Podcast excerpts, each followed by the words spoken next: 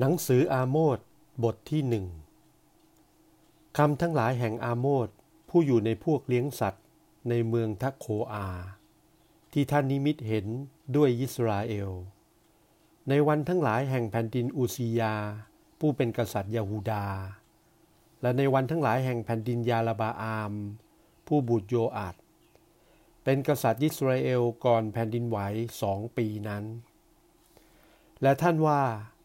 พระยะโฮวาแผดสำเนียงมาแต่ซีโอน และเปล่งวาจามาแต่เยรูซาเล็ม และที่ทุ่งหญ้าของผู้เลี้ยงแกะทั้งปวงก็โศกเศร้า และยอดภูเขาคาระเมลจะเหี่ยวสลดไป พระยะโฮวาตรัสดังนี้ว่า เพราะการผิดแห่งเมืองดาเมเซกสามครั้ง และสี่ครั้ง เราจะไม่กลับซึ่งอาชญาโทษแห่งเมืองนั้น ด้วยเขาได้นวดคีลาอาด ดุดนวดข้าวด้วยเครื่องจักร และเราจะยังให้ไฟติดในเรืองฮัซาเอล และไฟนั้นจะสังหารวังทั้งหลายของเบนฮาดัด และพระยะโฮวาตรัสว่า เราจะหักดานประตูเมืองดาเมเซก และจะตัดชีวิตแห่งชาวหุบเขาอาเลน และผู้ที่ทานพระกรจากเบตเอเดน และชาวซูเรียจะต้องไปเป็นเฉลยในคีลา ระยะโฮวาตรัสดังนี้ว่า เพราะการผิดแห่งเมืองคาซาสามครั้ง และสี่ครั้ง เราจะไม่กลับซึ่งอาชญาโทษแห่งเมืองนั้น ด้วยเขาได้กวาดเอาเฉลยไปสิ้นเชิง เพื่อจะมอบแก่อโดมเป็นเฉลย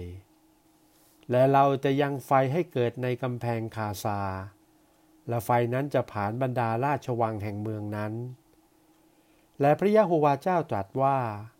เราจะตัดชีวิตแห่งชาวอัสโดด และผู้ที่ถือธารพระกรของเมืองอัสคาโลนและจะยังพระหัตถ์ของเราให้กลับเหนือเมืองเอ็กโรน และชาวเฟเลเซตที่เหลือจะถึงซึ่งพินาศ พระยะโฮวาตรัสดังนี้ว่า เพราะการผิดแห่งเมืองตุโลสามครั้ง และสี่ครั้งเราจะไม่กลับซึ่งอัชยาโทษแห่งเมืองนั้น ด้วยเขาได้มอบให้แก่อโดมเป็นเฉลยทั้งสิ้น และไม่ได้ระลึกถึงความไมตรีแห่งพี่น้องนั้นด้วย และเราจะยังไฟให้เกิดในกำแพงเมืองตูโรและไฟนั้นจะผ่านบรรดาราชวังแห่งเมืองนั้น พระยะโฮวาตรัสดังนี้ว่า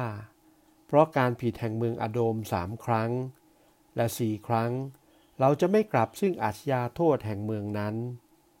ด้วยเขาขับไล่น้องของตัวด้วยกระบีและข่มดับความเมตตาของตนเสีย และความโกรธของเขาก็ฉีกเอาเป็นนิด และยังโทษให้มีเป็นนิด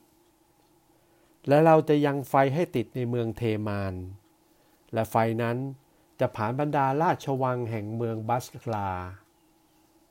พระยะโฮวาตรัสดังนี้ว่า เพราะความผิดของบุตรีทั้งหลายแห่งอัมโมนสามครั้ง และสำหรับครั้งที่สี่เราจะไม่กลับซึ่งอัจฉยาแห่งเมืองนั้น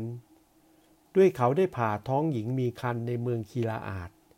เพื่อจะขยายเขตแดนของเขาให้กว้างขวางออกไป และเราจะก่อไฟบนกำแพงเมืองราบา